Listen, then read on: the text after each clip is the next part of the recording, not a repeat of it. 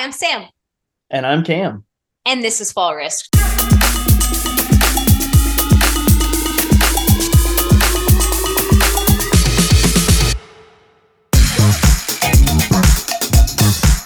Uh, welcome back, listeners. We're back with another episode with a pretty cool guy named Cameron. Uh, do you prefer Cam, Cameron?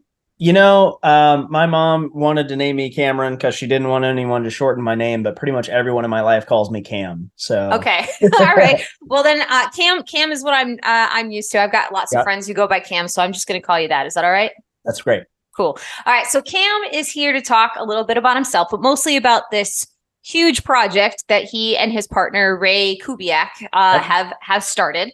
Um, before we get too far into that, uh, Cam, give me a breakdown on your skydiving background. Uh, what year did you start? How old were you? How many jumps have you accumulated since then? Right. so I started skydiving in 2012. Um, I had a very slow roll over the first couple of years of my progression. Um, I did my first tandem at a skydive pepperell in Massachusetts while I was working at SkyVenture New Hampshire. And then uh, once I moved to Virginia Beach, I started pursuing my AFF. Mm-hmm. And the drop zones of Virginia, they're great, but they're pretty far. yeah. And being a tunnel instructor, I didn't have a whole lot of time off. So it took me about two and a half years to get 50 jumps Mm-hmm. And then by the time I left Virginia Beach for Paraclete, um, I left with about 100 jumps and then left Paraclete with a little over 700. Um, I'm on a bit of hiatus right now. I haven't jumped in about two and a half years, but I'm still sitting okay. around 700 as a D licensed skydiver. Okay. So how long have you so so you have been working at tunnels longer than you've been skydiving or I have. Uh yeah, so I started um excuse me, I started jumping in 2014, not 2012. I started working in the wind tunnels in uh, 2012. So uh, okay. uh, my dad was actually a tunnel instructor. So I've been around tunnels my entire life. I flew for the first time when I was two and a half. Um, so flying has always been a part of my life. We lived on Z Hills uh, in a trailer for a couple years while we worked. Uh, my dad worked at the tunnel in Orlando, so it's it's always been a huge part of my life. And I started instructing at Flyaway Pigeon Forge um, when I was 16 in 2012. Okay. All right. And then, uh, so I've worked at Flyaway Pigeon Forge, a very short stint at SkyVenture New Hampshire, most of my time has been spent at iFly Virginia Beach. Uh, I did spend about two years in the middle there at uh, Paraclete. Okay, so you're I this this might be the first instance I've had on this podcast like a legacy uh skydiver flyer. Um, yeah, I don't know how many other second generation instructors there are. I think yeah. there there's got to be some out there mm-hmm. somewhere, but uh you know who who they are or where they are, I'm not certain. That's interesting. Wow. Oh, first first for fall risk. That's pretty cool. Awesome. Uh if you had to guess, how much tunnel time do you think you have under your belt? Have you calculated um, it? So Ray and I have gone back and forth on this a bunch of times. And I mean, it's so hard to really calculate how much time you've flown. And then the question really gets down to in the specifics, like what counts? Because mm-hmm. every time I'm in the wind, if I'm working a shift, you know, I could take anywhere between four to, you know, five classes a day. And that's two or two and a half hours of tunnel time of being in the wind. But does flying first time flyers count as flying? Does running an FITP count as flying? So mm-hmm. some loose math that you know I've done over the years. I know that I've flown probably close to you know three or four thousand hours of personal time in mm-hmm. my decade of flying, and I've flown a little over a hundred thousand first time flyers, and that's just trying to do the basic math as much as possible and just say, well, on average, this is about what we're doing. I'd hope that I've flown way more than 100,000 first timers because that'll give me a better excuse for how much my shoulder hurts. But those are some big numbers. Um, it's the common, it's the common, uh, conversation that a lot of people have though when you ask them that question like especially right. instructors who have been at it for oh, years absolutely. and years they're like well what counts like i could right. say thousands but really like yeah. what do i yeah okay well that's cool i mean like i think the the gist that everyone's going to get listening to this is that you're very well established and that you have lots and lots of time in the wind no matter which way you spin it so i'd like to think great. so yeah i've i've done a lot of different things i mean i've i've been very lucky i've had a lot of great opportunities and um in a lot of ways, I think my timing just worked out really well too. I had just happened to be in the right place at the right time. So, uh, you know, when I was in New Hampshire, uh, great fella by the name of Zach Jones uh, mm-hmm. told me about Virginia Beach and said, "Hey, man, you know, I think this is going to be a better fit for you." And I was from Tennessee originally, so New Hampshire was a very long distance from home. So when I yeah. heard about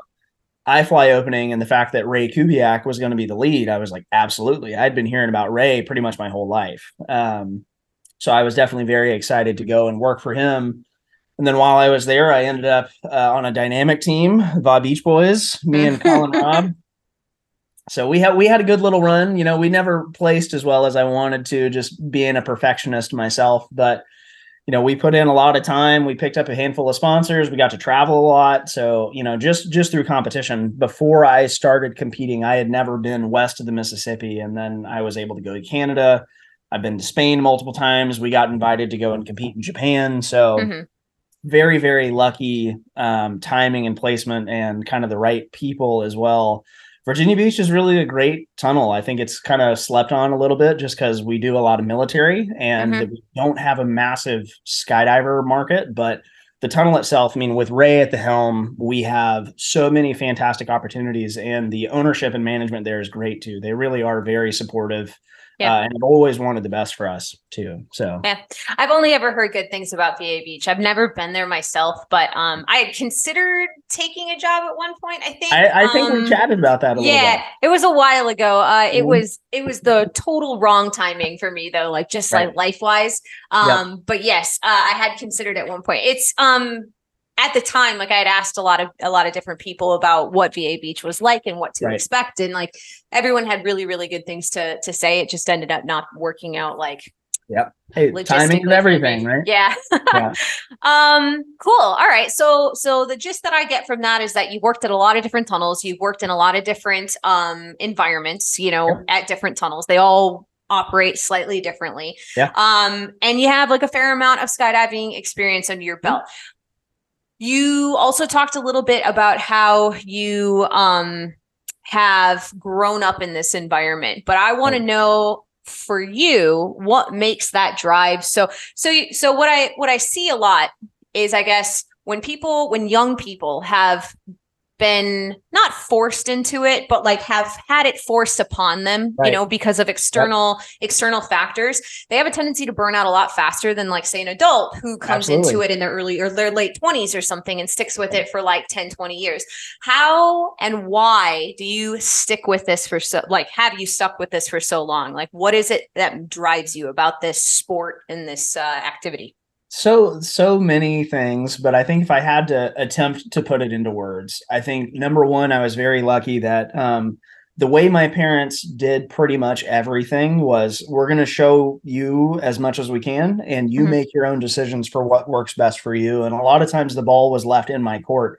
so i was exposed to a lot of things but i wouldn't say i was forced to do a lot of things mm-hmm. so the things that i did end up sharing interests in um, that you know the same as my parents i ended up making those my own. Yeah.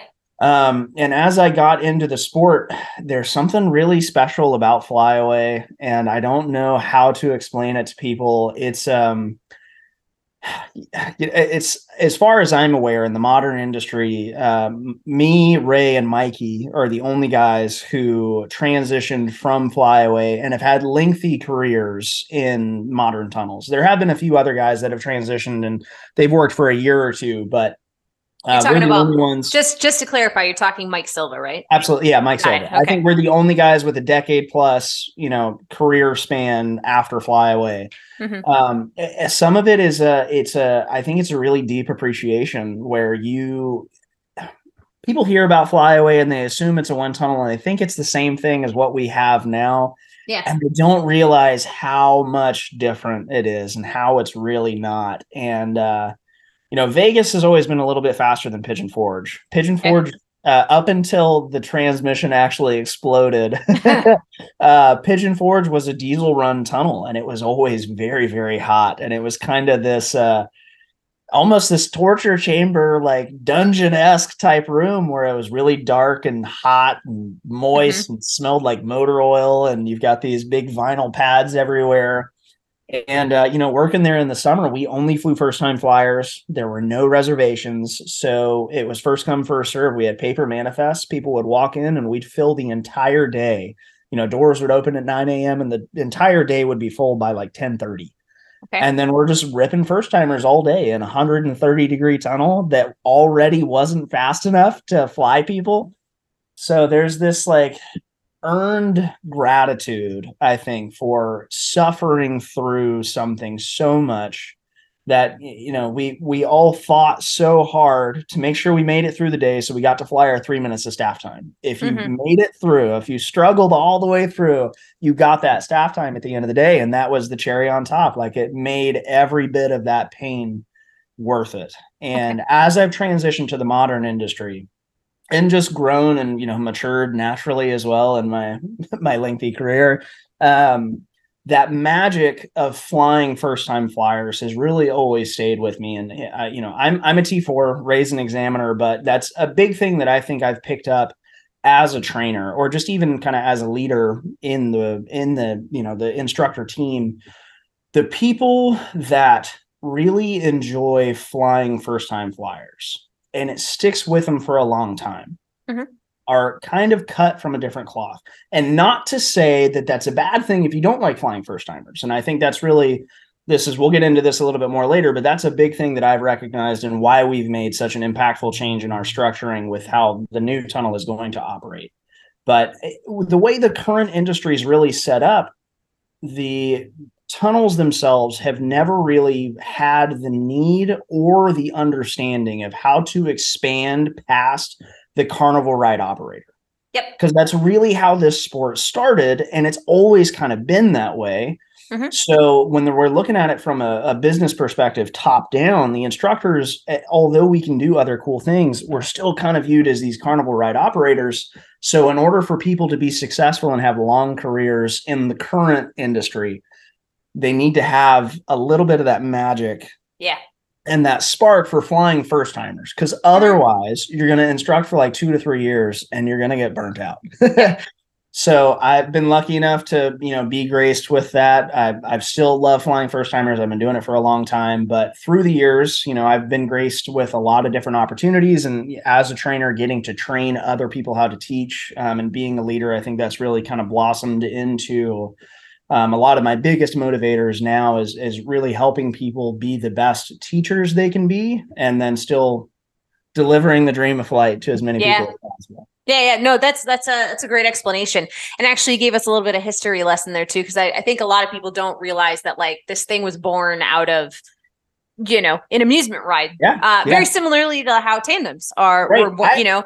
I don't know the story exactly, but yeah. my understanding so Bill Kitchen was the original Skyventure designer, right? Mm-hmm. Bill Kitchen got his start in roller coasters. I think his ride was the Sky Coaster, yeah. which is the big arch where you get in the swing and the two people go. And it was either Vegas or Pigeon Forge, but Bill was, I think it was Vegas. He was there for an amusement convention and walked into Vegas and saw it and was like, this is incredible. How do we do it? And then mm-hmm. contacted a bunch of wind tunnel companies and eventually ended up getting up with Mike Palmer. And together they designed the original Orlando tunnel. But yeah, most people don't realize that like Bill got that idea because he walked in and saw what they were doing at Flyaway.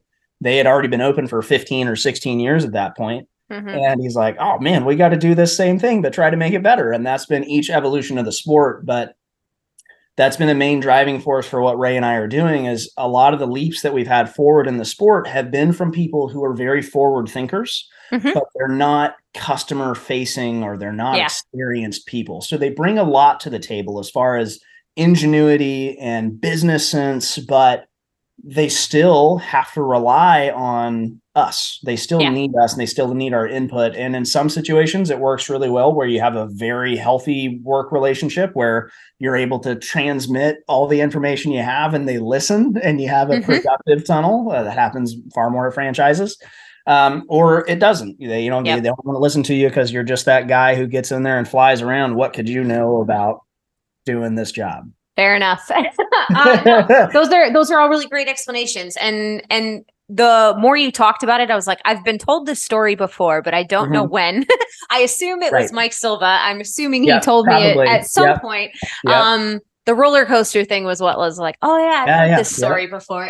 yeah. Uh, yeah, thank you. Uh, thanks for that that history lesson for everybody. Um, lots of people probably don't know some of those details, right. so that's great. Uh, and i think i think that um is a is a good point and a good thing to think about about the, like this is form or like first and foremost uh, a, a business. Like, right, we are trying to uh, keep the doors open so that we can do things we really want to do, right? But you also have still have to have that passion of uh, essentially, you know, an, a tandem instructor or an AFF instructor. You're taking people and you're teaching them something new. You're uh, developing flight, you're developing flyers, right? You're creating more of this stuff. Uh, and it starts with them so that we can blossom into the other things that we want to do, like skydiving, training, you know, competing, all of those things. Absolutely. Um, awesome. So that that was a great intro. Thank you. I really appreciate all that, giving us a little bit of background so that it supports what we're about to talk about, so that it lends some credibility to to anyone that doesn't know you or doesn't have any idea of like where you come from. So Yeah. that being said, let's transition into what we really came here to talk about. uh, we really came here to talk about uh, your brand new tunnel that you guys are opening in Pigeon Forge, Tennessee. Yep. What is the name of that tunnel?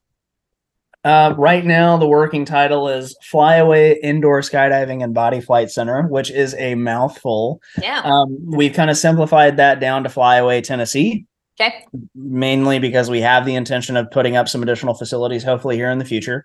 Mhm. Um, and Flyaway Tennessee will be uh, kind of the crown jewel of the intended Flyaway Adventure Resort, which Okay. uh, is a fairly new addition, but has, uh, in a lot of ways, really been an incredible, incredible enabler. Number one, it's allowed us to actually get a lot further along with the project than we were before, Mhm. and also it, it really gives. Um, a diverse and well-rounded opportunity for business for the sport and it allows us to really kind of cross through a lot of different barriers that we weren't able to do before Mhm. by just having a standalone wind tunnel facility Okay. Um, so this tunnel is an extension of the Flyaway brand, right? uh, so we're we've taken over the flyaway brand Got it. Okay. yeah Okay. so the the previous flyaway tunnel closed its doors in august i think Mhm. uh, August or September. Uh, they are no longer in operation. So for the time being, there is no flyaway, but there will be very shortly. Got it. Okay. So for anybody that doesn't understand the distinction between all of the different tunnel brands, Right. Flyaway, Skyventure, Paraclete, iFly, right. Right. Like those are the major players in the US right now.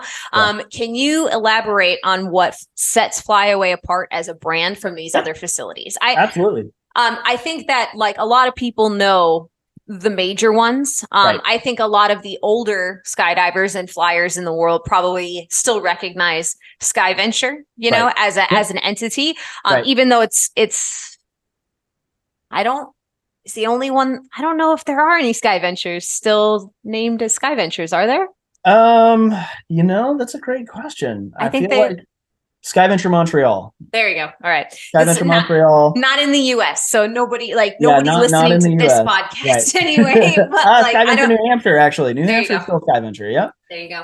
Yeah. Um, but uh, I think it's important to to make that detail or make Yes. that distinction. Is how does this brand get set apart from the rest of Right. everything that's like out there right now? So the first ever indoor skydiving wind tunnel company is Mhm. Aerodium.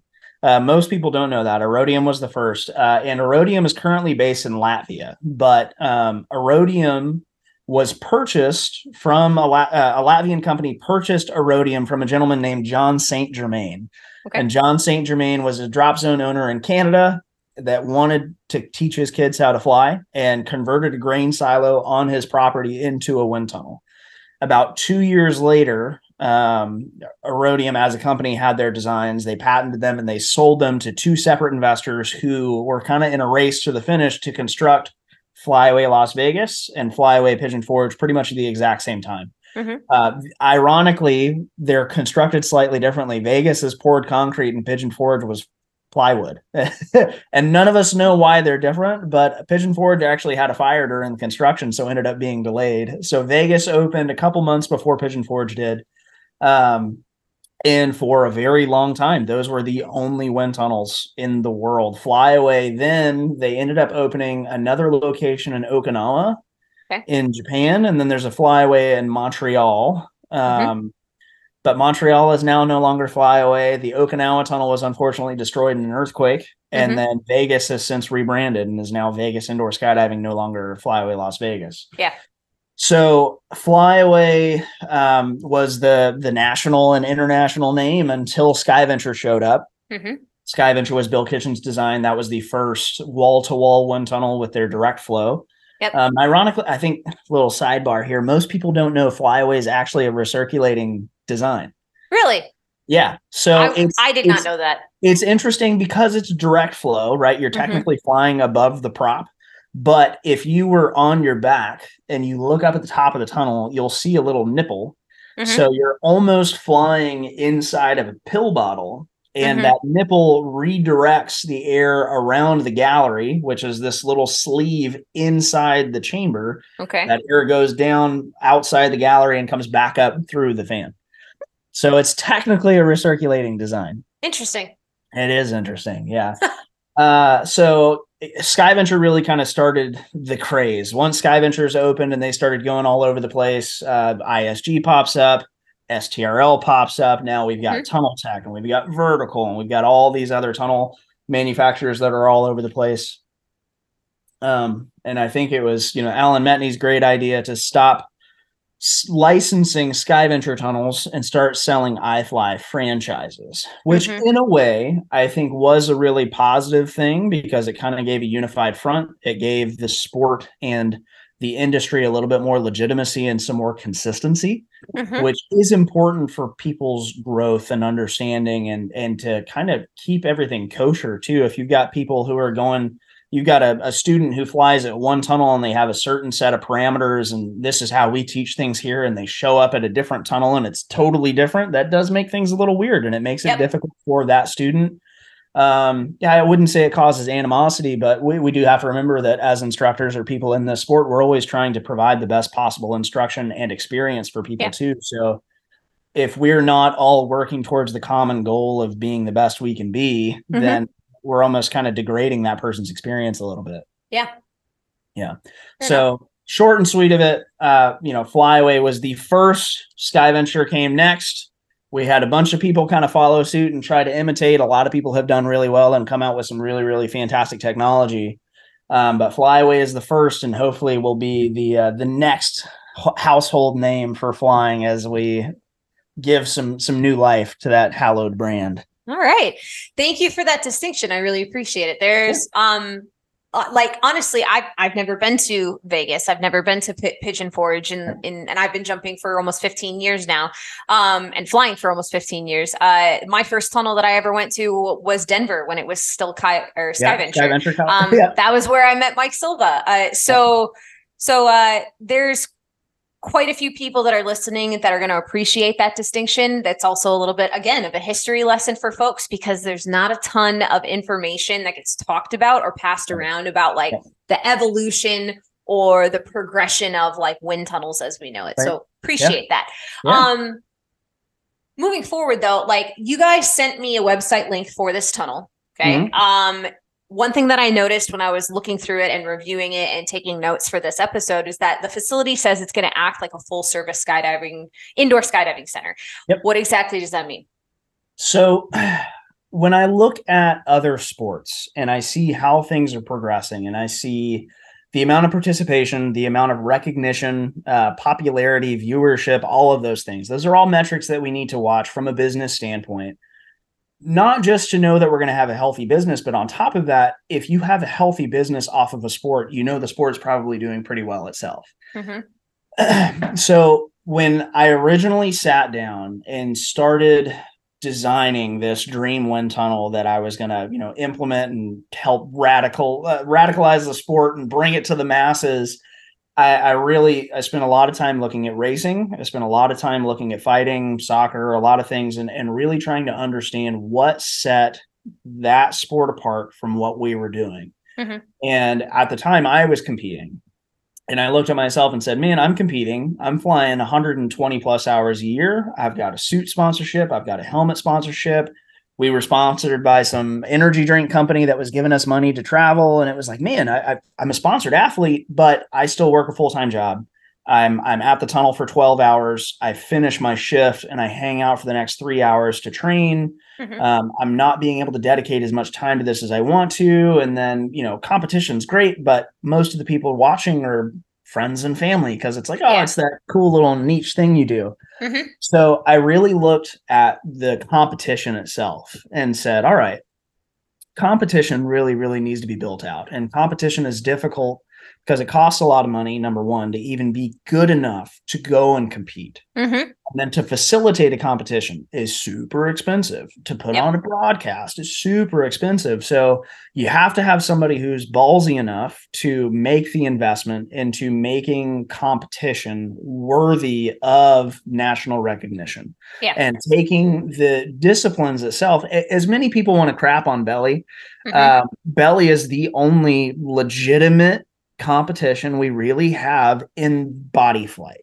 Yeah. VFS is definitely getting there. It's been established. It's been there for a really long time. But I mean, as much as I love dynamic and freestyle, the dive pools change so much, so and often. the judging is so subjective. And mm-hmm. it's. I think we're all doing the best that we can, but we've put the the horse before the cart in quite a few situations where it's like, well, we just need to get this out so we can get this competition so we can make a video. Mhm. It's like, yeah, okay, cool, let's do that. But now we've kind of shot ourselves in the foot where this new dive pool, uh, of all the people who could have competed that knew the old dive pool, you 15% of them actually have the the money and time to go and retrain. Yeah. To be up to speed to compete at the new comp. Yep. So considering all of those things, I wanted to make a facility that was based around competition. Mhm. And then I had to figure out how to make it make money. yeah. so that's where the dual tunnel model came from. And Mm-hmm. that Ray Ray was really the one who opened my eyes to it, but he made the comparison between a big drop zone and a Cessna drop zone. Same thing as a single tunnel facility and a dual tunnel facility. Mhm. So if you have a single plane drop zone, you could be the best drop zone on the planet. But Saturday rolls around and you got 60 tandems on the manifest, you have to send those tandems. So that way you have the money to put your two to three fun jumpers up in the 182 on Wednesday. And as much as that sucks to be that fun jumper on Saturday riding the bench, be like, come on, man, Dave won't let me get on the plane because he's got tandems. It's like, dude. Dave's got to make money. Dave's got to eat, and Dave needs fuel for Wednesday when you're coming out here to jump again. Mhm. But we look at drop zones like Chicago or Midwest or Yeah. Arizona or Sebastian. You got these drop zones where all these events and stuff are happening all the time. It's like, man, they have great fun flyer bases and like they got cool stuff happening. Why is that? And it's like, well, they've got eight aircraft. Mhm. So they're at a point where tandems would never support them in the first place. They got too many damn planes. Mhm. So they they've created a necessity for fun jumpers and for fun flyers and uh, people travel from all over the world to those locations to go and do events and do cool things and to get great instruction because they have built a destination for flying. Mhm. So we really wanted to take that and do the exact same thing. So Yeah. we've got two tunnels, the first tunnel in the world that's specific for pro flyers. No first time flyers fly in that tunnel.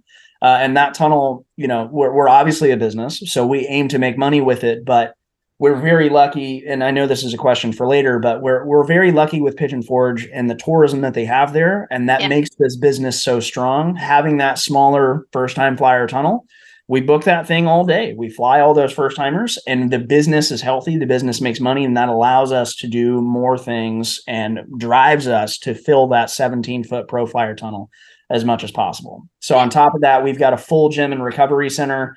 Um, we're looking to have an athletic trainer on staff as well, and a few other PTs or other things. Um, that a lot of that is me being in the industry and knowing how important it is to be healthy and to keep my staff healthy and to help them have good recovery. But I also want to pass that on to other people. So we'll hopefully have all kinds of great resources. Um, we want to be able to provide information and stuff for teams and sponsored athletes and stuff as well to be, you know, at their best capabilities so they can continue to perform and, and have great, um, great training sessions and not be leaving the tunnel hurt, you know? Yeah. Um, and on top of that, we've also got a, I guess I use full service a lot, but we've also Yeah. got a full, full service gear store Um, I've already set up a handful of dealerships. We're going to sell containers, canopies, suits, helmets, av- pretty much anything and everything you need for, you know, compression gear, travel gear, whatever. We'll have people on site. We can repair suits. We'll make patches. We'll repair your helmet. We've got pretty much everything. Okay. Um, I just wanted to make it easy for people. I don't want you to have to go to 10 different vendors. Uh, if you want to wear a helmet, uh, you want to buy a helmet, I want you to be able to come in and put that helmet on your head and say, This one fits. I like the way this one fits, and have somebody give you an unbiased opinion as to which helmet you should wear or what money you should spend. You know, we, we want to Yeah. just try to give everybody every opportunity they can have.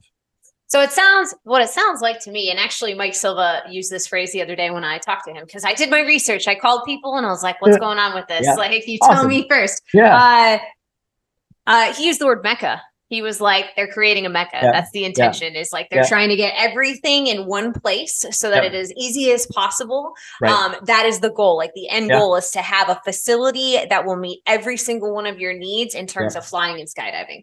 I was like, that's really cool. And just Yeah. listening to you talk about it too, as soon as I asked the question, like within the first minute of you talking, I was like, I know where this is going. He's gonna try like that's that's the explanation is they're trying to, or you guys are trying to create a a, a mecca location Yeah. uh, for flying and skydiving. And honestly. I'm I am shocked that it hasn't happened yet. Like in the world of skydiving, in the world of tunnel, like we we have these established drop zones across the country, across the Yeah. world that do exactly what it is you're talking about. They have the drop zone store, they have the or the gear store, they have a Right. facility to eat and and get your Yeah. food. They have places to stay. They have uh some drop zones have like residents, like you said, physical therapists that will be Right. there that are there Yeah. all day long to help out. They have multiple planes, multiple things to like ev- they have backups for everything to keep things moving, you know, like Right. and and uh the the first the, the first um you, you mentioned skydive midwest too uh this is my first summer out here um Mhm.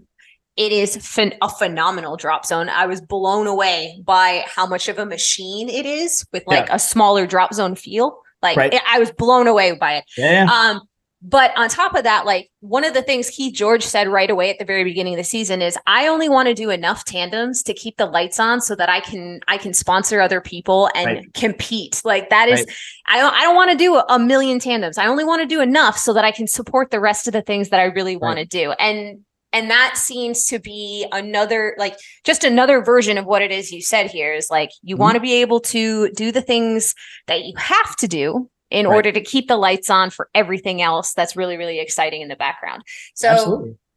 the look of this tunnel though okay so the stuff that's on your website it's um it's a model render- rendering right now Yep. uh it's it seems pretty clear to me what it is we're looking at but for anybody that doesn't know right or anybody that's not going to understand just looking at the website uh, Right. this tunnel is going to look and feel like a modern tunnel right it's not going to look like the traditional just to just to be absolutely clear because there's going to be that one person clear. Yep. yeah We are we are using STRL, which was formerly uh, Stornia Storenia Litnov. They're based in the Czech Republic. Okay Absolutely incredible. We're very very excited to be working with them. But if you've been to Hurricane Factory Berlin, uh, High Fly Madrid, Windoor Real Fly in Imperia, uh, you know even the the tunnel in Prague. You know those. The, I believe the tunnel in Prague was the first one they ever built. Still very modern, nice tall glass, looks really great. Mhm. Um, so very modern feel. The resort itself, or kind of the interior design for the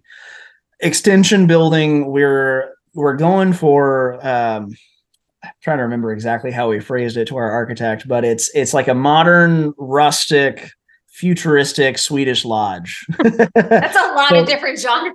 It is. Oh, it is. God. Yeah. Well, you know, Tennessee. if you've never been to Pigeon Forge, Pigeon Forge is a great place, and it's it's considered the gateway to the Great Smoky Mountain National Park. Okay. The Smokies are absolutely beautiful. A lot of people crap on them because they're not very tall, but it's one of the oldest mountain ranges in the world, uh, and it's also one of the most biodiverse places on the planet. So there's Mhm. a lot of really really cool stuff there. Um, all kinds of beautiful rock formations and a lot of different trees and everything. So we want to really highlight a lot of the geographic uh, you know, geographic influences in the build. So a lot of raw timbers and glass and Okay. throwing some modern stuff in there with some concrete and steel. But um, you know, it's it's going to be exciting, and I think once people see it, it'll be uh, it's going to blow a lot of people away. Okay, awesome. Um, I just wanted to make that distinction because there's always at least that one person who's like, I don't want to go jump at, I don't want to go fly at Right. Vegas indoor. You know what I mean? I don't Like want to go in a padded hell Yeah. hole. yes, yes. There's always Right. that one person. So I just made Yeah. sure to include that and make it be cl- Yeah. like a clarifying the, detail. the goal the goal here is to unveil the next great leap in you know not only business practice but also just physical appearance for the tunnels Okay. and we've also got a very strong intention of keeping those tunnels updated and putting money back into the facilities to keep them as you know Mhm. pristine and and uh, operational as possible Fantastic. Um, so everyone in the skydiving community uh, knows about how U.S. tunnels, for lack of a better word, have alienated a huge percentage of jumpers nationwide. Right. Um, it's happened in the last couple of years. It's unavoidable. It's obvious. It's true. Like no one can deny it. Right. Right. It's it's made it increasingly hard for skydivers and jumpers to have accessibility to those facilities, and we've seen a little bit of a regression in terms of like skill sets just in the last couple of years. Yep. Um, with newer skydivers and newer jumpers who who want access to these things but are having such a hard time uh, gaining gaining that access. right So the next set of questions that I have for you are to clarify some details on what a lot of those jumpers want to know about, uh, specifically like what your facility can offer them in contrast to what's already out there. Is that okay? yeah All right. absolutely yeah So, do you have an overview of how this tunnel is going to be run in the future? Like, so as a former, like I worked for iFly Minneapolis for three years. Um, Yep. I, at just me, I have a behind the scenes look at like how things are typically run at the average wind tunnel today. But I Right. want to hear in your words, like, how is it going to be different? Is it going to be different, or it will be? Will it be similar, just on a day to day basis of how things are run at your facility? So it's it's going to be pretty different. Obviously, the job the job itself is is pretty similar, Yep. but we've got a lot of different things going for us and a lot of different kind of practices as well. So Okay. I, I would say the best way to kind of get into it is to slightly explain a little bit of our i guess our theory or kind of our bigger picture intentions with the instructor staff Sure. so, um, as a trainer, as a T4, as somebody who's been in the industry for a long time, um, I myself have been very concerned about my career path. And that's Yeah. a question that gets brought up by pretty much every employee I've ever had, ever. Mhm. Um, and, you know, Ray will say the same thing, and he's been doing this for 26 years. So, in the current industry, there's there's really no path for anybody to you know say oh that's that's the goal it's you've got some some dude who runs that tunnel and somebody else externally will probably be brought in to run that tunnel later on so you're kind of just hoping that you're good enough to get recruited by a different facility Yeah. um at the franchises a lot of time you're just waiting for the old dude to keel over and then hope that you get his slot. which is unfortunate, but that's just the reality. So, what we wanted to do is uh, of our whole instructor staff, we're looking to probably have anywhere between 20 and 30 full time instructors that actually work for us as employees. And then we will have a very broad network of people. Um, like Mikey or you know anybody else who wants it. we've had quite a few conversations but I'm not sure how comfortable those people are with me talking about them. Yep. But um, essentially, we'll have a very large 1099 workforce or Okay. contractor workforce under Yep. us. So the the plan is, let's say, just for example, Mike Silva, the man, the myth, the legend, he wants to come and facilitate um, camps at our tunnel. He wants to come and just do coaching, or Yep. maybe he wants to come and you know he wants to moonlight as a trainer. Perfect Mhm. Um, you don't have the time, nor do you live in Pigeon Forge. So I don't expect you to be a full time employee. Mhm. However, I know that you have a lot to offer. So let's negotiate. Uh, let's negotiate a contract basis. I'm going to pull you out here on contract, and you do whatever you need to do. You'll get a you know a, a tunnel time rate within your contract. We'll outline what it is you're going to do for us inside that contract, and then you go on and do your thing. So it's a really healthy working relationship where our staff and our business is able to fully accept everything Mikey has to give us. Mhm. We're able to give him everything he needs, and then he goes on and does his thing when he's you know ready to be done with us, and he'll come back when he's ready. Okay. if we hire um, you know we hire a, an existing instructor that wants to work for us for the long haul we'll bring him on we've got a couple different career paths that we've kind of identified. So we still have the traditional trainer path but we're able to expand on that because we have a much larger staff in itself. Mhm. so we need a lot more trainers. But we're also going to be offering courses in a way and and coaching in a way that's really never been offered before. And we'll uh, we'll get into that a little bit more later. But that really opens up a lot of opportunities for people who who love the sport and love being what Ray and I call a grinder they like showing up to the tunnel every day they like busting their ass and they love being in the wind working with people Yeah. so we kind of give that that type of person their opportunities and then the other path, um, we've got people who will be brand ambassadors, or that's kind of that 1099 path. Once Mhm. people get good enough to go and coach and kind of go do whatever, we say, okay, cool. If you don't want to be here full time anymore, here's your contracted rate.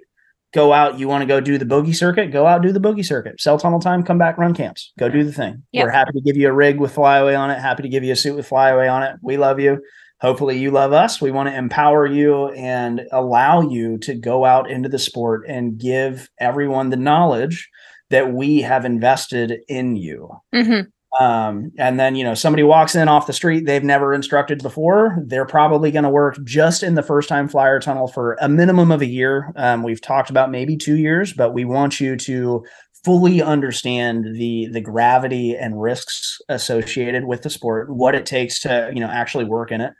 So it gives people enough time to live in it and see if it works for their life and kind of see which way they want to go with it and by the time they're they're getting to the end of their you know first time flyer stint Mhm. we'll let them move into the pro flyer tunnel and then they can kind of choose which way they go from there so Okay. the, the idea is to really empower people as much as possible knowing that either way if we hire you whether you're experienced or you're somebody new if we bring you into that team, we're going to be making a massive emotional time, knowledge, and monetary investment into you. At Mhm. retail value, I'm worth over a million dollars worth of tunnel time that I've flown and training and instruction that I've received at retail.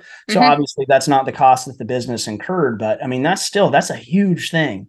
Mhm. So recognizing that one person, even even at cost, I'm worth a couple hundred thousand dollars. Mhm. It's like oh, you invest all that time and energy into that one person. We need to find as many ways as possible to retain them and to let them do what they want to do, what they're good at, and empower them to continue to do that for as long as possible. Because Mhm. at that point, it's just beneficial for everyone. Yeah. I mean, one of the I, I would say okay, so there's a lot there's a lot to unpack there. And there's a there's a couple of things that like stuck out that I really want to make uh, uh make a note of and like Yeah. reiterate.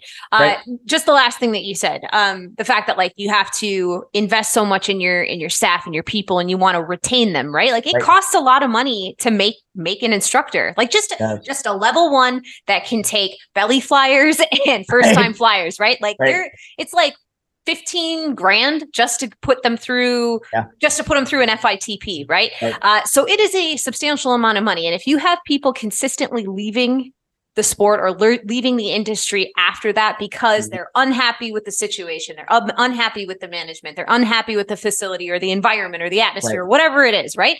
That's $15,000 out the window and now you're down, right? And Right. so prices go up, Yeah. uh, things get shitty, like environments get shitty, like atmosphere. So like that is a super, super important detail. I think that like not enough tunnels nationwide right now are made like they, it, I, Absolutely. And another thing that I, is is uh, invaluable and really hard to recognize too is what that experience also entails. Not just the amount of money you've invested into me, and not just my rating, but um, there there was an instance where. Um, Virginia Beach being a very military heavy tunnel, we have a lot of veterans and stuff come in. We do a lot of charity work. We have a lot of different events come in. So, um, the amount of people we've flown with disabilities or maybe amputations or anything that's a pretty frequent thing for us Mhm. but when we have a new guy you see them presented with a situation and they're like man eh, it's not something we brief in FITP because what's the what's the actual real world likelihood of somebody coming in that's missing both arms. Uh, you know like it's it's Yep. super super rare so it's been it's been amazing to see where Virginia Beach has a pretty experienced staff. We're lucky that we retain people for a decent bit, and um, you know we've got a lot of guys who have a lot of time under their belt. So guys that you know they're six or eight months into the job and they're like what do i do they mm-hmm. listen and then they kind of watch us in practice and now you've got somebody who's been doing the job for a year mm-hmm. and they're presented with a difficult situation and because they've been able to learn from example and see the decision that i made in that situation or mm-hmm. how i fix that situation they're they're almost through osmosis getting yeah. my 11 years or Ray's 26 years of experience and we're just flattening the curve for them we're, mm-hmm. we're giving them so many more opportunities for success because they don't have to go through all the hurdles and pain that we did yep. so i think that's really the other hidden benefit to having retention in your staff is it's not just good for the people you're retaining it's mm-hmm. going to make your new people a million times better too yep Yep. Oh, absolutely. Absolutely. Uh, one of the other things that I wanted to make a note of too as well is man, I'm losing it. I'm losing it. Oh no, I should have written it down. Oh, okay. I know what it is. Sorry. One of the other things I wanted to mention is uh interrelationships between drop zones and tunnels, yep. right? There is such a lack of that nationwide. Like uh, the tunnel business boomed for like five years, four years, five years, right? right? And there was really not a lot of crossover between drop zones and and tunnels right there was really no established relationship even right. when tunnels were being built in the middle of skydiving hubs right um yeah. what kind of um, things are you going to be doing to increase your presence on drop zones nationwide? You talked about the boogie circuit, which was yep. an amazing thing SkyVenture did for a long time. Yeah, yeah, yeah. Um, but what else? What else do you guys have in mind? In, so in you know, that's really enabling. I think is I, I would say our biggest goal from okay. uh, across the board, and by doing that, you know, we've we've put a decent amount of effort into kind of building out our skeletons for the sponsorship uh, opportunities and for brand ambassadors and different things like that. So the way the way we look at it, mm-hmm. and I'm sorry if this comes across kind of crass or people are like, "Oh, fucking business guy," but it, it is unfortunately kind of how we have to look at it. But if I invest in you, Mm-hmm. And by the time you're ready to go out on the boogie circuit or to go and run your own angle camps or whatever it is that you're doing, um, you've already built recognition for yourself. Mm-hmm. And I've been lucky enough to be a part of that recognition, but you yourself are a brand. You're yep. attached to Flyaway because you've been a part of it, mm-hmm. but it's still you. It's your name, it's your knowledge, it's your human interaction with people. That's what they want. Mm-hmm.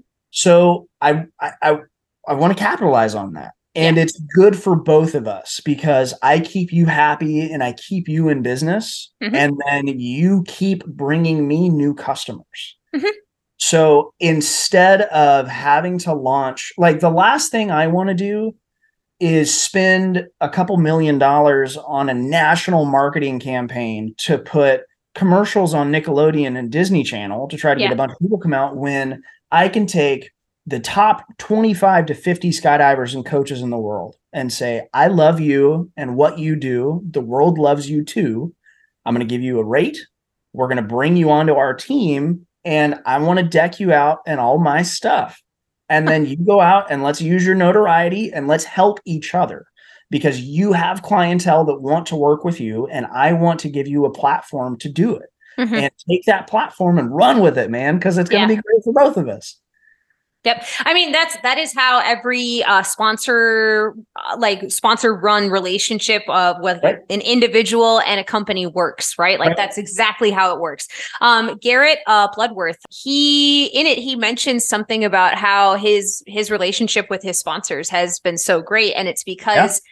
He puts out, he is very careful to um put out a specific type of working persona when he right. is coaching and when he is interacting with students and when he is at tunnels uh, coaching people um, and as a result he gets treated really really well because he has built this this brand for himself and he he's like one of the like man we actually even talked about it about how uh singular his uh his brand is that he's developed yeah. you know on his right. own over the years how successful that brand is um yeah uh, and he he he makes a note to say like this is why my relationships with my sponsors are so great it's because i've done xyz it's because they've taken care of me and i've given right. it back tenfold right so right. like every single one of those relationships it is correct like it no matter no matter how you look at it it's a transaction and to some people that's always going to rub people right. it's it's always going to rub some people the wrong way but that's the reality of it is like both people both ends of the spectrum have to get something out of it in order for it yeah. to be a, wor- a working relationship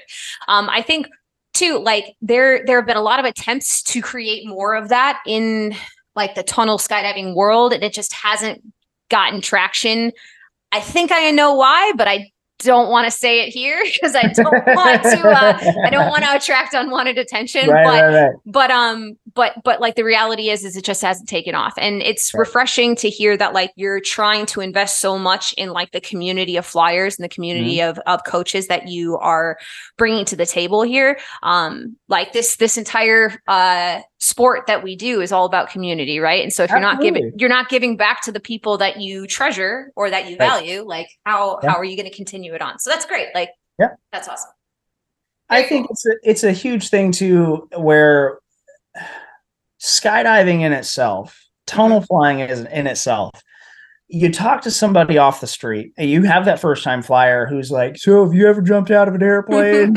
And you say yeah i've got you know i've got a, a, couple hundred jumps and they're like oh my god you've done it more than once. Like people mm-hmm. they don't understand how it is just kind of another thing and I, what i've started telling first timers is like man what do you do for work? And they're like oh i'm an oil technician. I'm like how many oil changes do you do a day Mm-hmm. I shot video for a four way team. That's why I did 12 or 16 jumps a day is I, that was my job. so yeah like if you counted how many oil changes you've done in your life it's 100s mm-hmm. of thousands it's it gets a little different than when we're dissecting it that way but i think a lot of people who get into the sport they're still looking for that red bull experience that just like it's crazy adrenaline and people like garrett people like ben Roon, like mike mm-hmm. um uh, S, uh, Rhythm, STC uh, XP Rhythm, eh, I think mm-hmm. is a fantastic example of somebody who has taken something that uh, on the surface level is this extreme thing and then really done it in a beautifully orchestrated, highly professional manner. And mm-hmm. that's really what the sport needs. Mm-hmm. Um,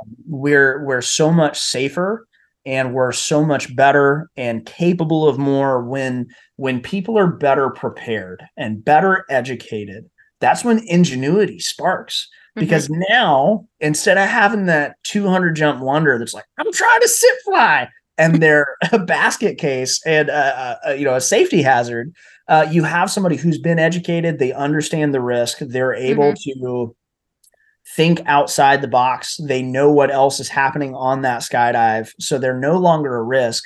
Now they can start putting energy and focus into how can we complicate this? What mm-hmm. else can we do? Where can this go? It's it's no longer fighting for survival.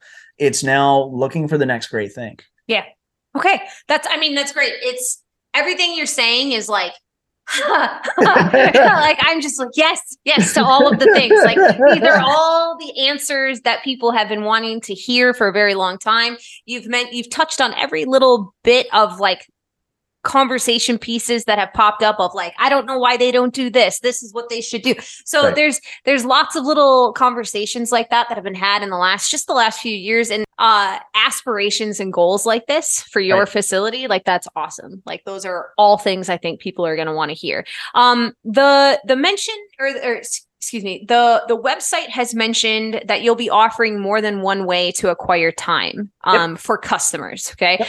uh, membership programs there's a there's a mention of that um, i assume people will probably be able to buy time the normal traditional way yep. but in addition to that how else are you guys going to be offering that product to people so we we have quite a few different avenues and it's really to suit as many people as possible to make okay. it easy for people and um, again just enabling people to fly. The last yeah. thing i want to do is tell you nowhere to make it hard to do it. So mm-hmm.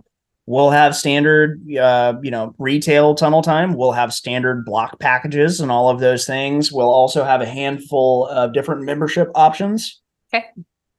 As far as the membership goes i mean the simplest breakdown we have a lifetime membership we have a yearly membership a six month and then a monthly membership. Okay. um, and the goal with that essentially the membership gives you access not only to discounted tiered tunnel time, so the more you buy, the cheaper it gets, but it Yep. also gets you access to everything else. So it gets you access to the gym and recovery center. It gets you discounts at the pro shop. We've got early sign up for events and camps. We'll let you know who's coming into town so you can sign up before you know we open it up to the masses, different things like that. Mhm. Um, the goal really we don't want to ostracize anyone you know we're not trying to say anybody's better than the other but i do recognize that there are a lot of people in the sport who you know they go out and they spend all of their money on jumping in the summer and then in the Mhm. wintertime they say all right my next goal for next year i want to be able to angle Mhm. so i'm going to go work on my my head down in face carving i'm going to work on my head down out face carving and uh, maybe my layouts and i'm going to try to kind of beef up my dynamic skills and my awareness on my belly and back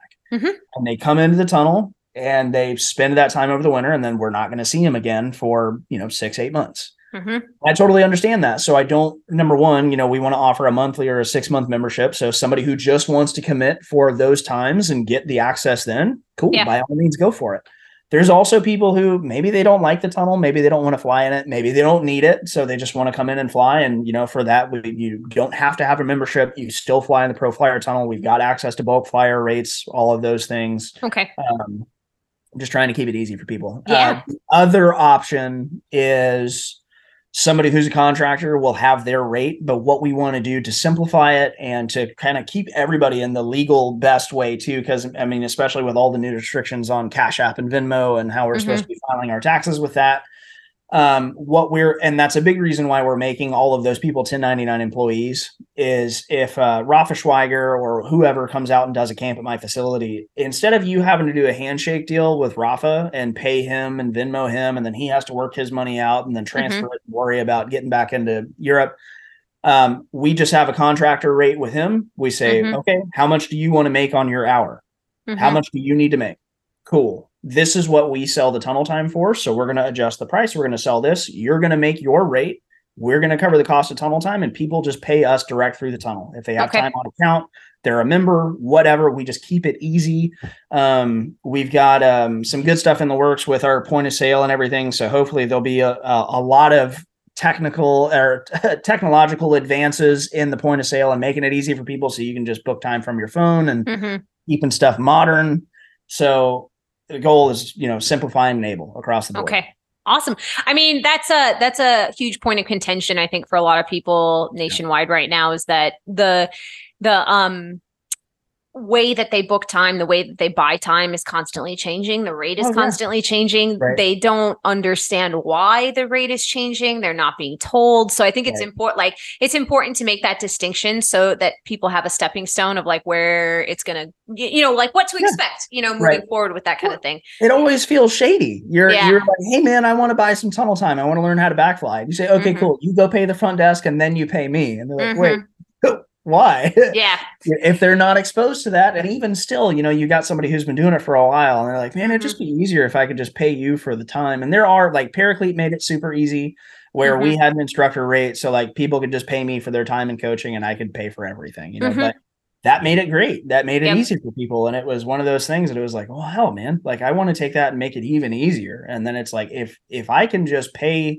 the tunnel as a customer, and then the tunnel just pays the instructor what they want or what they're owed Mhm. and then everybody's good. Okay, cool. We're we're all good. We keep it easy. Yeah, it's um that is uh that's a really uh good important note for people to understand of like uh, for a long time it was exactly what you talked about about how like you paid for the time up front you paid the coach individually you know Right. um some of it was behind the scenes some of it was not you know Right. and um when they switched it over to how everything is going directly through the business people didn't understand why the instructors Mhm. didn't understand why. No one was told. No one was Right. you, you know what i mean? Like like the explanation of why was not communicated effectively to anybody involved and it created a lot of uh problems and hostility amongst you know the community. And to to lay it out just so plainly you know of like you're going to pay the facility the facility is going to give the uh you know all of the uh money out to the appropriate you know channels or uh, Right. appropriate people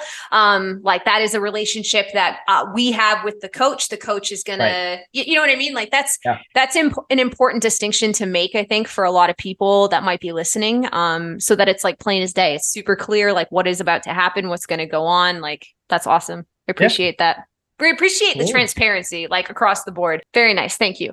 Um what have you gauged the time costing at this drops or at this tunnel right now um at, at a facility of this size so the, like the intended rate um mm-hmm. for retail time is a thousand bucks an hour just because that's yep. pretty much industry standard right and there's that's just the industry mm-hmm. as far as member time member time starts at 600 bucks an hour and goes down from there holy shit okay continue uh, we're still kind of working out the tiers, but right now, um, the tier numbers that we've been working with are 10, um, 10, 15, 20, 50, 100, 200. And that's okay. kind of where all the price breaks are as far as the chunks of time.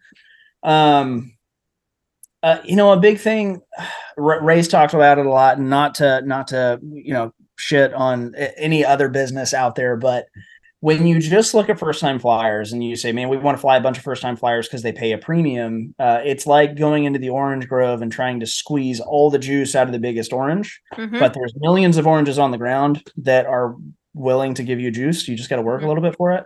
So that's really kind of our same philosophy is I, I would much rather fill my tunnel for 24 hours a day at a $500 rate with people who have been spending money with me for a long time mm-hmm. than to sell one hour of $2,000 an hour tunnel time. Yeah. Because a lot of people would say, hey, it's the biggest diameter tunnel in the US. You guys are offering all these things. You got this beautiful facility. You could charge as much as you want. And mm-hmm. in reality, we could. But I understand that price is important. And if you're going, if you're the type of person who wants to fly a lot and you want to excel and you want to continue doing this, I would be much better off giving you a decent rate, a very competitive rate, and keep you in the States instead of going to Europe, empower you to fly. And then I get to keep you as a customer for a million times longer. And if I charged you a thousand dollars for an hour and you spent that thousand bucks, that's the only thousand dollars I'm ever going to get from you. Mm-hmm. But if I charge you 600 bucks for an hour and now you buy two, I've already made 200 more dollars than I was going to mm-hmm. make before. Yep there's operational costs for the business, but we're all better off if I can keep you as a customer for longer and, and retain money flowing from you to me, you know, yeah. and that is, it's another business view, but it's one that as a customer and as an, an employee in the industry, I understand that that's what's going to happen anyways. Mm-hmm. So why don't we make this as lucrative and beneficial as a relationship as possible? Yeah. I mean, that's a great attitude to have about it, you know, in terms of like, how do I get these customers but retain them? You know, right. how do I get people to come back? How do I continue to build this? How do I get, how do I make my community bigger and better than not the competition that's out there? Like, right. you know, yeah. um, you could charge more and make more money that way. But in terms of longevity, the the, op- the alternative is going to produce uh, better uh, relationships with your community and your customer base long term anyway, right? right. Uh, that being said, though, um, will there be more information? You don't have to explain it now because like you could get into the ins and outs and like we we could talk for hours about like all the tiny little details here about this. But um, will there be an opportunity or some sort of uh documentation or something for people who are interested in the membership program but aren't understand how to get to that $600 rate yeah. like yeah, we don't like i said we don't need to get into it right now because we could talk for forever about those small details but um where so right would that now, stuff be accessible so right now we've launched a campaign on Indiegogo. Um, so we have some, uh, we have a lifetime membership and a founders package listed on there. Mm-hmm. And then we've got some tunnel time packages as well. Um, and then I have a phone call very soon with the uh, company that's going to be developing our point of sale, and we'll be integrating that into our website. That will have far more information and everything listed on it as well. Okay. I'm not very tech savvy as an individual, so you know our website. Um, I've got a great IT guy and marketing lady, uh, mm-hmm. you know, longtime friends and, and family of mine who developed the website for us. And then I've kind of gone in and done some content management and done some different posts and stuff on there. But hopefully by the beginning of the year, we'll have a very content rich website with a Good. lot of opportunities for people to be involved in the project or go ahead and, uh, you know, secure some tunnel time or some memberships for themselves and yep. also be able to find very clear and transparent information on the project as well. Yeah. I mean, like one of those things that it was one of those things like trying to wrap your head about how, around how that really benefited customers right. and how it benefited, like, you know what I mean? Like it was yeah. just like, people were asking for it and then they were given this opportunity to do it, but the opportunity didn't really seem worth the while. And it, you know, Right. so it's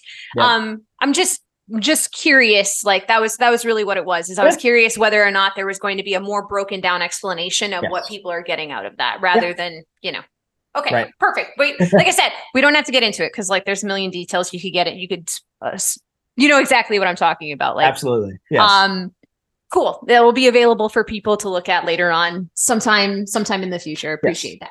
Yeah. um how are your instructors going to be trained? How are your new instructors going to be trained? Is it going to be still with the IBA will it be how, how is So- that going to work? we're looking to be a multi-rated facility. Um, Ray has had some conversations with uh, tunnelinstructor.com or tunnelinstructor.org. Okay. So, uh, which is the European rating system. So we're going to be hopefully rated through them. Yep. We'll, if everything goes well, we'll retain our IBA ratings and we'd love to be IBA rated. And then we are developing our own internal rating system, uh, mainly for liability purposes. Not to say that the IBA or tunnelinstructor.com are doing anything wrong. They're Mhm. not um, you know, I think that there's a lot of great information there. They've got a, got a lot of great practices, um, but how we're going to do things and just to make sure that we are covering all of our bases and holding ourselves accountable. Um, we'll be developing our own rating system. the The goal is like I, I don't want somebody to come to our tunnel and invest a bunch of money in flying and then not be able to go and fly at their home tunnel. yeah We're we're not trying to get people to just fly at Flyaway. I want people to fly. Mhm. Flying is good for all of us. So, Yep. Um, you know, if you come and you take a head down course with us and you learn to fly head down, you should be able to go and fly head down at your home tunnel. So Mhm. the goal is to have every rating available so we can sign you off to whatever criteria you need so you can continue to do the thing you want to do. Awesome. Okay, cool. That's a great explanation. It needs no further uh, uh, uh, elaboration. I appreciate that. Yeah. Um, so moving forward, are you going to be reaching out primarily for uh, seasoned instructors to help start the business, or are you looking for brand new employees, like So healthy Yes. mix? both uh, a mix for sure we're being hyper selective with the people that are experienced that we bring on and then we are going to be building a pretty big um, team of new blood Okay. um, we're excited about that too and we're with the resort edition that kind of stretches our timeline a little bit which is good in a lot of ways where we'd already intended to have like three to four months of an operational tunnel and a staff that was just training. We Mhm. we didn't want to do the the tunnels on, let's start flying people. We Mhm. wanted to have a staff that was cohesive and trained together every day for a long time. And everybody could talk and you could communicate. And you look at the dude in the driver's booth and you ask him if he's hungry and he doesn't get confused. He just says, Yeah, man, I want a burrito yeah. and people don't people people outside the industry don't realize how important that is but having that relationship and having that understanding makes everybody's experience a million times better because Yeah.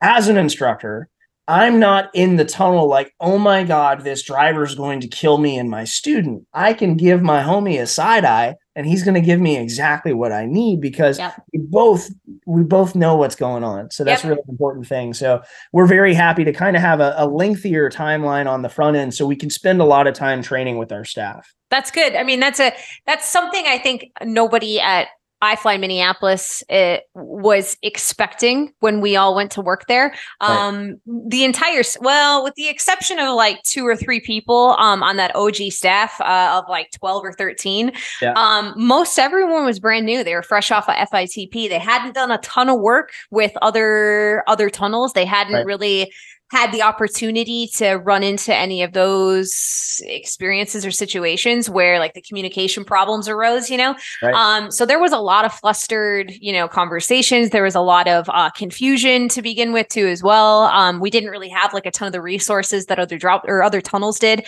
at the Right. time with trainers. And, you know, it, it was just, it was a lot going on with a lot of brand new blood. So like, that's a, that's a cool thing to say. And not a lot of people consider, especially if you don't have a good background in this, or if you, or if you've never been in that situation.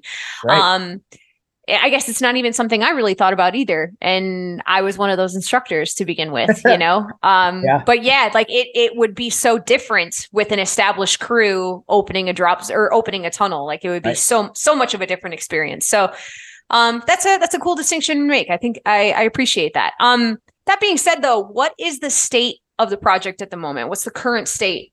Where are you guys So, at?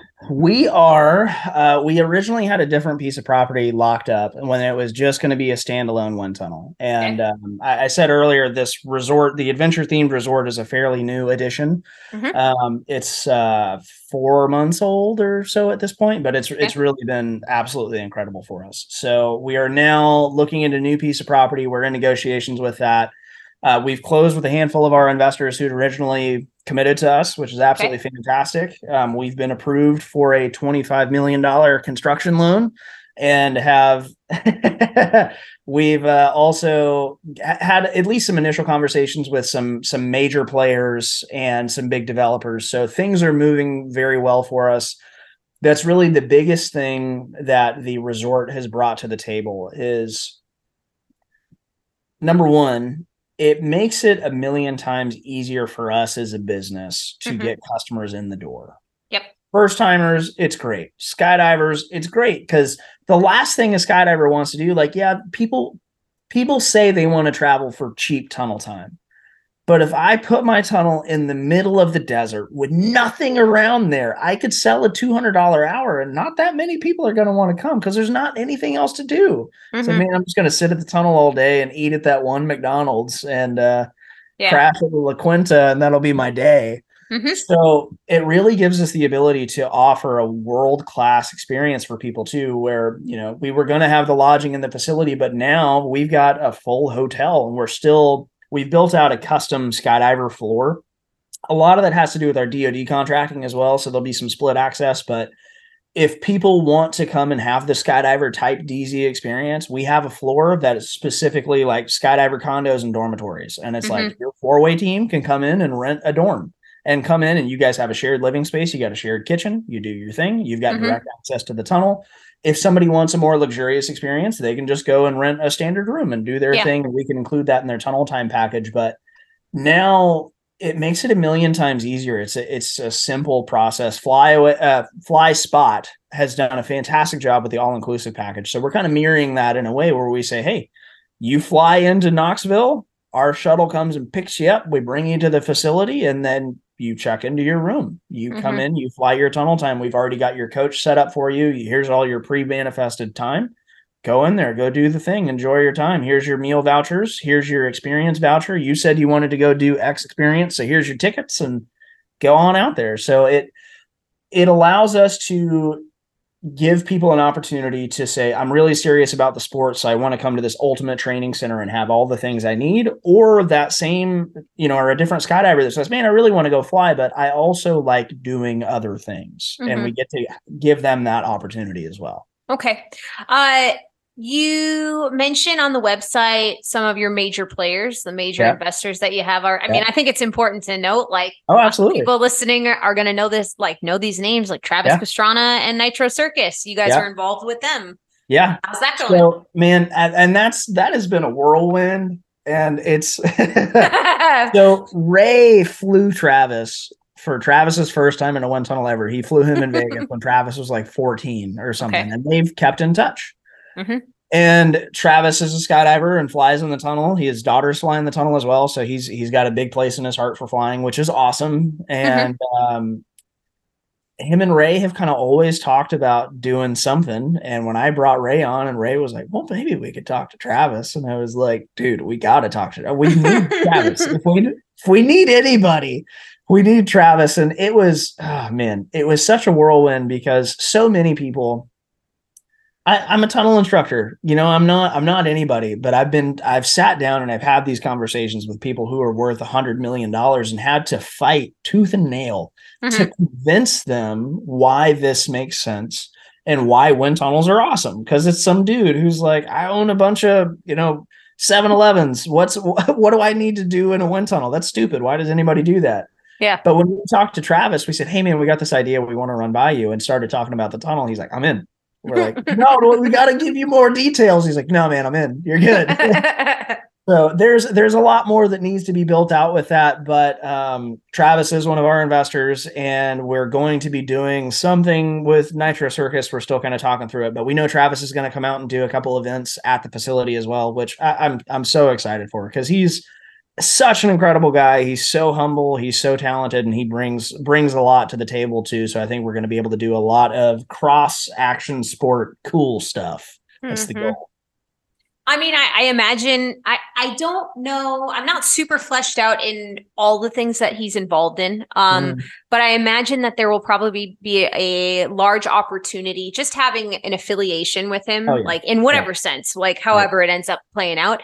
Um, I imagine there will be a lot of crossover between things like uh other extreme events, extreme sports events, uh, Yeah. like the X Games. Uh, Oh, yeah, you yeah. know, uh, I'm I'm not again, I'm not very well versed in in all the things that he's involved in or he is directly affiliated with, but I imagine there's going to be tons and tons of things. yeah. Um like there's and there's call for it too. I think the first year that Minneapolis was open, the X Games were in Yep. Minneapolis. They were held. Yep. The Winter X Games were were held in um maybe it was the summer. Can't remember. But uh, there was a ton of skateboarders that came in for an event at iFly Yep. Minneapolis. There's tons of there's tons of crossover. Like if you look at Yep. Red Bull and you look at uh, all the other uh, extreme sports crossovers, like with Monster and all those other uh, brands, like there's tons Yeah. of crossover for this kind of stuff. And like it's a huge untapped market that the tunnel industry and skydiving in general have Right. not accessed. Yeah. And it's Mitchie Brusco is a great example of that.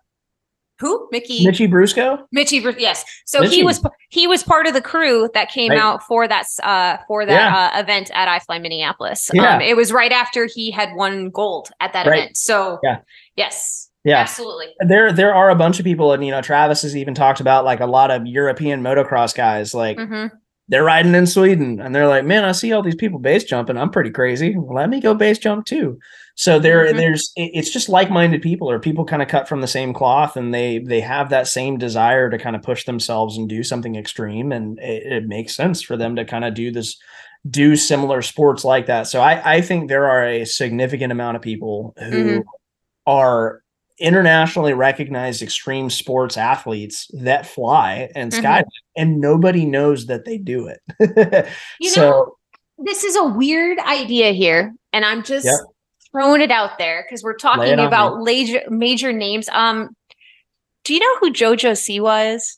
Yeah, yeah, yeah. So Man, so my daughter really likes her, and she's got a movie or whatever, like her birthday or something. She goes and flies in Ontario or Hollywood. she is i don't know if she's an active flyer anymore but i know Uh, when she was a teenager she was Right. there on a Yeah. regular basis like Yeah. i'm not sure how you would get in contact with someone like that but It's hard. I'll, I'll tell you, it's Um, hard to get in contact with anyone. but there's there's there's a huge like i mean there's so many opportunities for stuff like that like she i mean she's a huge public figure Yeah, like for yeah. for the younger generation and like right. th- there's it's not just in one area you know like all you need is just the right the right grouping of people and then suddenly it explodes so Right. uh yeah that's that's a that's a that's a really cool uh little detail to uh, keep in mind like there's this is the direction this is one of the directions you guys are trying to go is Yeah. is in this vein of um extreme sports so Yeah. yeah um what do you need moving forward for success though So, I mean, we just need to get this thing, we need to get this ball rolling. Yeah. And putting a, a project of this size into motion costs a lot of money. Um, we've Mhm. we've spent a decent amount of money and are continuing to spend money. So, you know, for anyone who is interested in supporting the project, uh, either as an investor or just you know supporting the project, I mentioned earlier, we do have our Indiegogo open. So there's some um opportunities there for people to support the project and get some perks with that as well. They can get some discounted memberships and tunnel time. Mhm. And then as far as investors go, um, the the beautiful thing about the investors that we've we we have and we've closed with so far is pretty much all of them are somebody that we know personally that has been a student or a coworker or a friend or we've met them through flying and they've stuck with us for a long time that's really i can't tell you how many people i've talked to i talked to him four years ago 3 years ago hey man i want to do this thing and they're like yeah let me know i want to give you money and they're still you know i'll come back and be like hey things are a little bit different now but you still and they're like yeah man i'm still in and it's Mhm. the amount of support that we've had and people who have believed in the project has really been incredible and i think that's been one of the biggest indications to me that we're on the right path. We're doing the right thing, and that's what's going to make us successful. So, mm-hmm.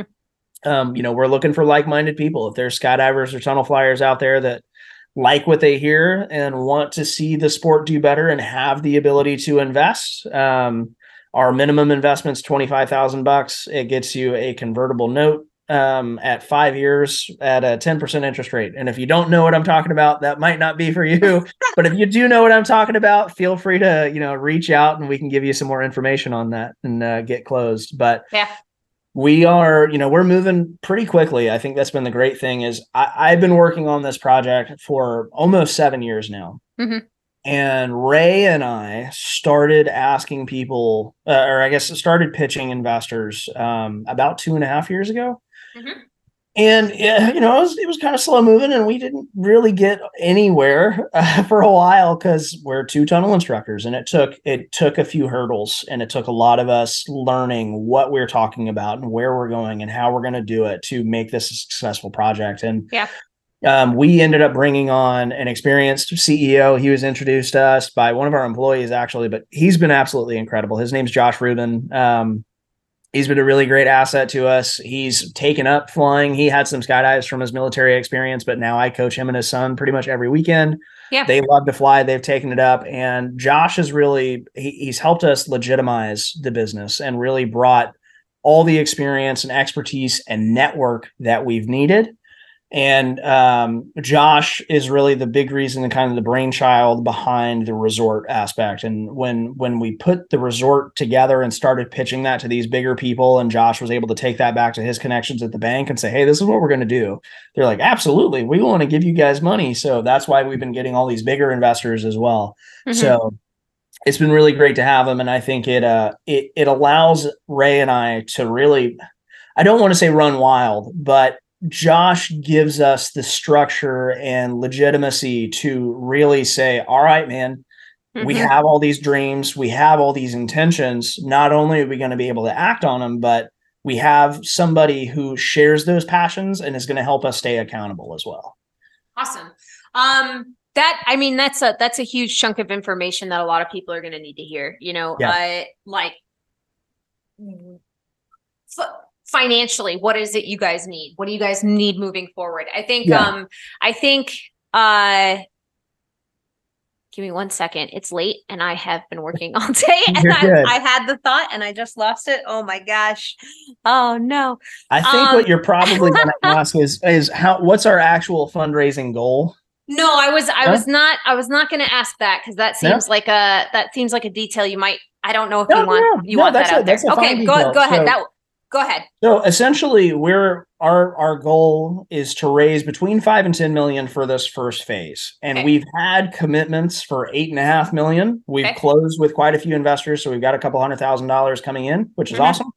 Um, however, there's a lot of weird stuff going on in the world, and timing is obviously hard for people. Like I said, a lot of people, you know, have been committed to the project for years. Mm-hmm. And I come back and say, "All right, things are moving. It's time." And they're like, "Oh man, I need like six months." it's yep. like okay, hey, I totally understand. That's just where it is.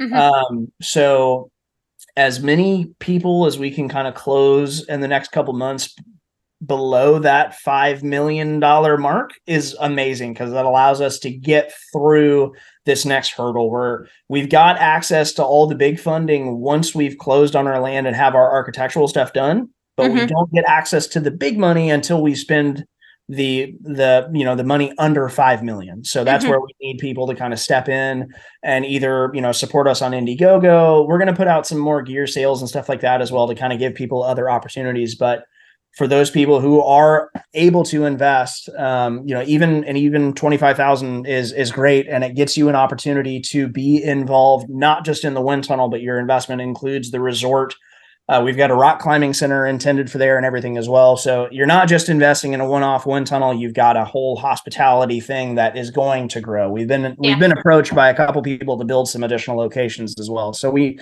we know once it gets going, it's going to take off. Yeah, it's um, I've there's there's plenty of people in the world of skydiving, right? right. To to help facilitate an environment like this or a facility like this um there's lots of people lots of those people like while you were talking like names just started being like poking up in my brain of people i've met over just the last five years who have the capability to invest in something like this and even right. spoken about investing in something like this or spoken for the spoken about the need for something like right. this you know in our community so i think there's tons and tons of interest in it it's it's a matter of getting that um that vision out there so that yeah. people can hear you talk about it. I'm more right. than happy to to have you guys and give you an opportunity or somewhat of a platform. And I say that with quotations because I, I, say that with quotations, but um, like somewhat of a plat- platform to talk about what it is you're you guys are trying to do. I think right. I think giving giving people an opportunity to hear you like directly talk about this stuff like is going to and being so transparent about it being so like forward about this is what we need this is what we're going to do this is what we want right. like we need you guys to like step up and like help us facilitate this because of xyz like those are all really important things to to keep in mind and i think so far like everything we've talked about on here like it has been awesome like everything i've i'm hearing is like i'm glad to hear that chef's and, kiss and we got really lucky. You know, I think yeah. Ray and I Ray and I spent a lot of time asking people questions and mm-hmm.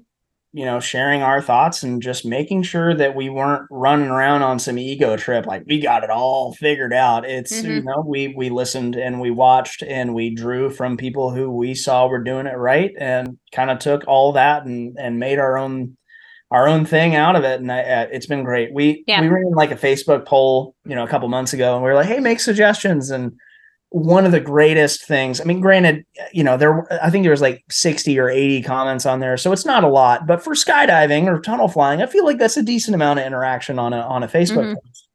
But out of those, there was one suggestion that we hadn't thought of already. And it was like, man, that feels really good. That was really, really good validation. And I, I want, I mean, I'm gonna feel so bad if I butcher this name, but I'm pretty sure it's Kayla Fairchild is the one okay. who made the suggestion. And it's it's super simple, but it's beautiful. She said that we should put lights in the creeper circles. I was like, oh my God, yes. Why didn't I think of that, man? It's such a simple thing, but it's it's those little things. It's that end user input that makes it great because the dude, the engineer that sits down and he's like, Yeah, we're gonna do the thing. And then the guy who actually uses it is like, mm-hmm. I'm gonna lose my finger because of the way you designed this. Mm-hmm. Those are all the little tidbits that we need to make sure that this thing is built with the skydiver and the flyer in mind. Mm-hmm. That person that says, Man, I fly dynamic and walking lines kind of sucks because like we're always like, oh, the elevator is the blue line and the trash can's the green line. Mm-hmm. Oh, and we'll just put lights in the creeper circle. mm-hmm. So thank you, Kayla. And I'm I'm hopefully I, I hope that I'm remembering your name correctly because if I'm not, I'm gonna feel really bad. Well, I'm sure she'll know who she is if she's listening to this. So no worries.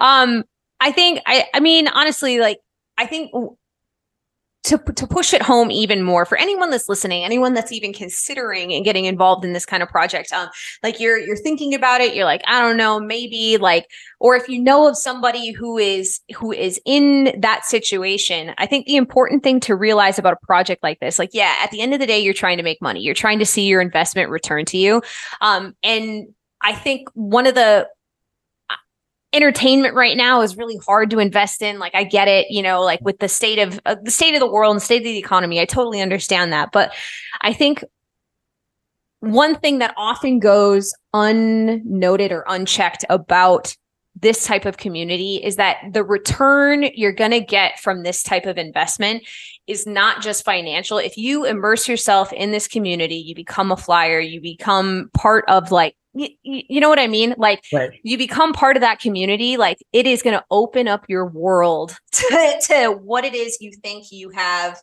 uh in terms of enrichment in your life. Like this will change your life. Like everything about flying, everything about skydiving, the opportunities, Absolutely. the places you get to go, like it there's a reason that two tunnel instructors are coming up with this idea to completely change and facelift the uh the the excuse me completely revolutionize you know the the face of what tunnel tunnel flying is in the US. So right. like there's a, there's a reason that two people who are super super passionate about this are are intending and like that's that's their that's their goal. Does that mean I don't know if I'm No, it totally makes I'm, sense. I don't know if I'm explaining that right, but but it the, totally makes sense. But I think the a, a big thing that a lot of people um, kind of miss out on too is they're like, ah, entertainment's kind of scary. Um, I Mm-hmm. love the sport, but man, the economy is weird. And it's like, you know what isn't weird? And you know what a lot of people forget that we do? yeah, DoD contracting. Yep. Military training. And we're Yep. not, you know, that's the it's kind of a bad word in the industry. It's not something we're really supposed to talk about, but yeah, it is especially in the last couple of years, it is a major, major player in Yep. the sport of skydiving as a whole. Um, the tunnel is obviously the ultimate training tool for skydiving, and then Mhm. those guys are jumping a lot too. And most drop zones that have a, a healthy operation fly Yep. military. Yep. I think I think what I was trying to get at in addition to that is there's such a massive call Mm, amongst the US right now. Like it just in the US, like just in the I can imagine the world, but like Yeah. just the US right now for a facility like this. For all Mhm. of the things that we've talked about up until this point, there have been so many conversations behind closed doors.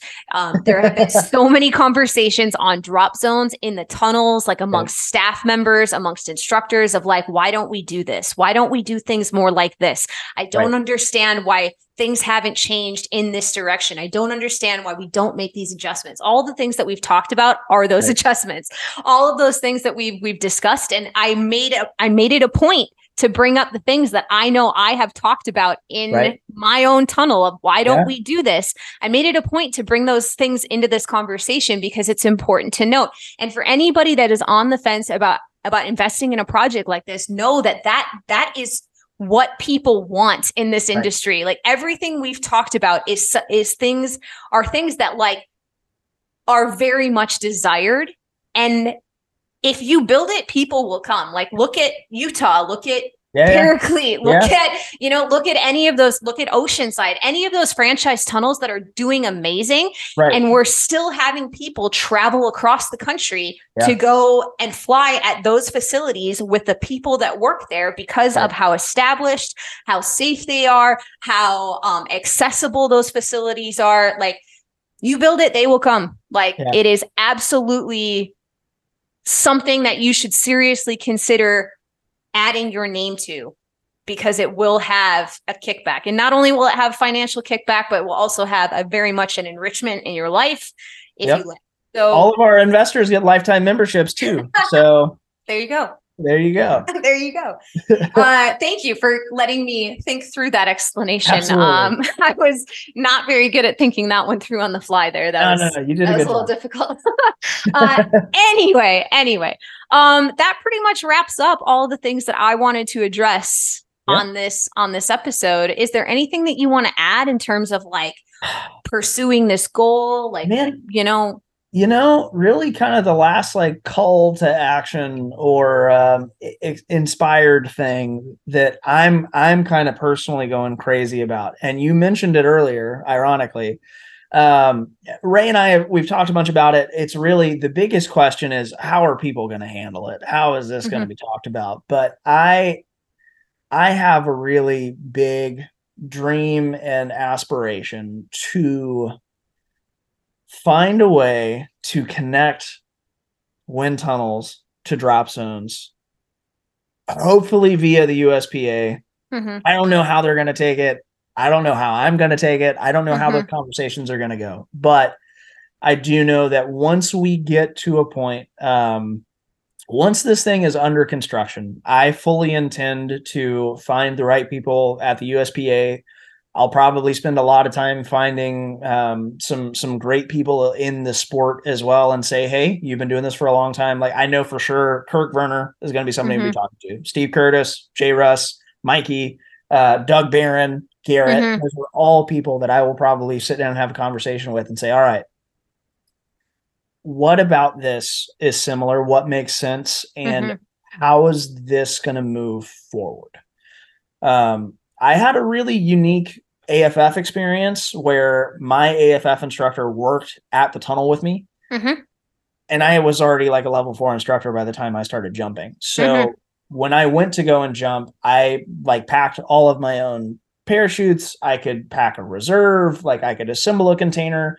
and I did IAD, instructor assisted deployment. So I essentially mm-hmm. did like static line and AFF transition, and then my B license canopy course for my AFF. Mm-hmm. So um, obviously, I'm a very unique situation. However, I've been very fortunate in my skydiving career to really only have like one kind of major ish mishap.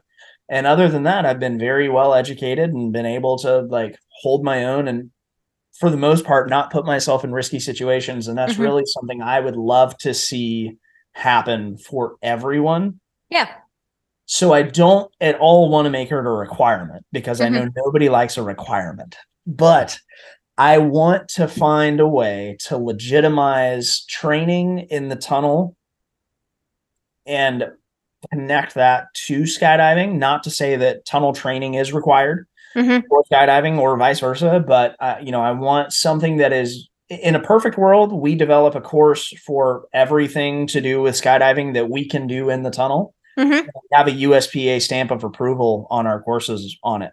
Mm-hmm. That would really be be the dream. Yeah. Yeah. That would be that would be a huge milestone. And again, blo- make our sport blossom, make it bigger, make it more yeah. accessible, make things. Yeah, you know, well, and it's like- even you know even if we develop the course, I would happily give that course to iFly as well. Mm-hmm. You know, I, am not going to say this is ours nobody else can have it. If it's something where we can say USPA, these are the things that work in the wind tunnel, and mm-hmm. we know for a fact that teaching people X, Y, and Z is going to enable them to have a better experience skydiving for these reasons. Mm-hmm. And we develop a course with, you know, obviously very strict criteria and say, all right, this is what happens. They have to use, you know, this type of, of certified tunnel rig with these handles and these colors and this, this, and they have to do a minimum of this amount of time and meet this criteria. And the instructor that works with them has to have X rating. There's obviously a lot that goes into it, but man, just imagine the day that somebody who wants to learn how to skydive, and Paraclete is the perfect example of it.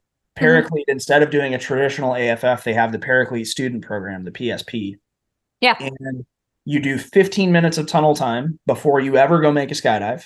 There's no level one tandem, there's no nothing. You do 15 minutes of tunnel time without a rig.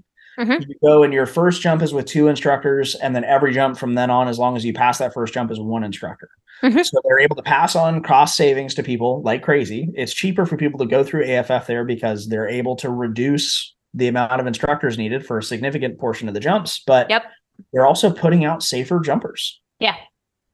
Yep. I, I mean, I it's mean, it's like any AFP program, you know, right, like it's right, exactly right. it's a very similar similar concept. So like it's proven to work, you know, it's right. Yeah. So having having something that's nationally recognized, nationally standardized, mm-hmm. and uh, you know, I just want to make the sport safer. I want to make it better. I don't like seeing my friends get injured. I don't like getting injured. I I made like one kind of dumb mistake and sprained my MCL, and now like you know the last hundred jumps that I did, I slid in all my landings. Was like, it's mm-hmm. not worth it. It's not worth it. Yep. So I just want to keep everybody as safe as possible, and uh, you know, like I said earlier, keeping people safe and educated allows us to push the sport further than we ever have. Mm-hmm. Fair, fair, totally fair, man. And w- like it with that, like that's a great place to to end it if you're yeah. if you've if you've got anything else no, oh, that's okay i think that's i've talked enough that's that's a that's a great place to end it um man i just want to say thank you uh you we reached out to me a couple of days ago uh or about a week ago maybe yeah. now yep. um about a week ago and uh i was like I don't know who's guy. Like you're, you're I don't know who this this person is. Like I've heard of this tunnel, but I don't know what's going on. So I reached out to uh, Garrett and I reached out to Mikey and I asked yeah. them like, "Hey, what do you think of this?" And they both were like, "Absolutely, like absolutely, give them an opportunity to talk about this. Like it's important that people hear it." Uh, and so here we are. I really appreciate you spending your time with me.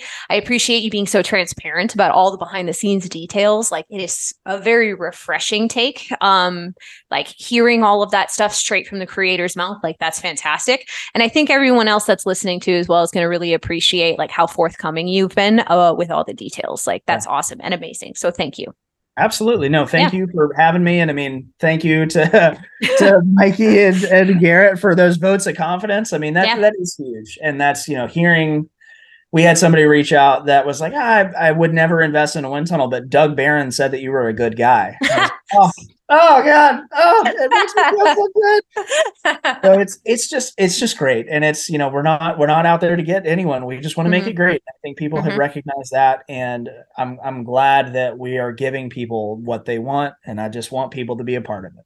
Yeah, awesome. Um, the last little detail that I think we should include here, and I'll probably put it in the show notes too, as well, is how do people contact you about potentially investing in this? Yeah. Like, where do they go? So, easiest place is the website www.flyawaytn.com. Mm-hmm. We've got a decent amount of info on there, and there's also some links to send us an email. If you just want to email me, um, okay. just info at flyawaytn.com is okay. uh, it's nice and easy for you. Perfect. I will include those in the show notes so people have easy access to those. Um, man, thank you. Thank, you, you, so much. Uh, we're going to end it there for everyone listening. Thank you for tuning in for another episode of Fall Risk. We'll see you next time. Blue skies, be safe. Safe skies. Bye.